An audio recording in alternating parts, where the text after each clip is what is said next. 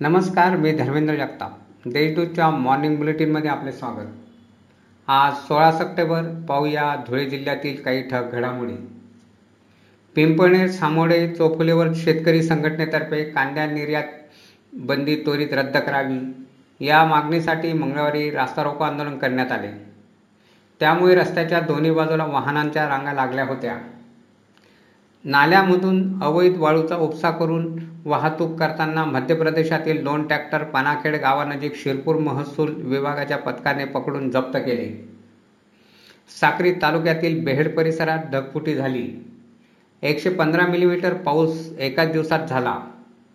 तीन तास झालेल्या पावसामुळे शेतांमध्ये पाणी साचले. खरीप पिके जमीनदोत झाली. यात लाखोचे नुकसान झाल्याचा प्राथमिक अंदाज व्यक्त करण्यात येत आहे.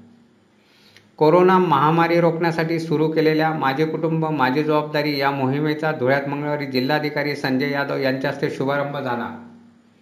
ही मोहीम राबवण्यासाठी आरोग्य विभागातर्फे पथके नियुक्त करण्यात आली. पथकांतर्फे घरोघरी जाऊन नागरिकांच्या आरोग्याची तपासणी करण्यात येणार आहे.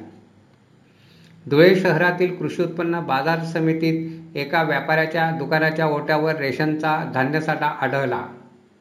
पुरवठा विभागाने कारवाई करून एकावन्न पोते गहू जप्त केला. कोरोनाचा फैलाव रोखण्यासाठी पोलीस प्रशासनाने मास्क न वापरणाऱ्या सातशे सहासष्ट जणांवर कारवाई करून सव्वा लाख रुपये दंड वसूल केला. लॉकडाऊन काळात जन्म झालेल्या बालकांचे जन्मदाखले देण्यासाठी महापालिका प्रशासन टाळटाळ करीत आहे. त्यामुळे मुस्लिम ओबीसी एस बी सी संघर्ष समितीतर्फे मंगळवारी निदर्शने करण्यात आली. धुळे तालुक्यातील बोरवीर शिवारात अवैध बायोडिझेल पंपावर सोमवारी पोलिसांनी कारवाई केली. सहा लाख चौऱ्याहत्तर हजार रुपयांचा मुद्देमाल जप्त करण्यात आला. या प्रकरणी पाच जणांविरुद्ध तालुका पोलीस ठाण्यात गुन्हा दाखल करण्यात आला आहे. अशा आहेत आजच्या ठग घडामोडी. सविस्तर बातम्यांसाठी वाचत राहा देशदूत. आणि ताज्या बातम्यांसाठी भेट द्या W W W dot Deshdoot dot com या संकेतस्थळाला. धन्यवाद.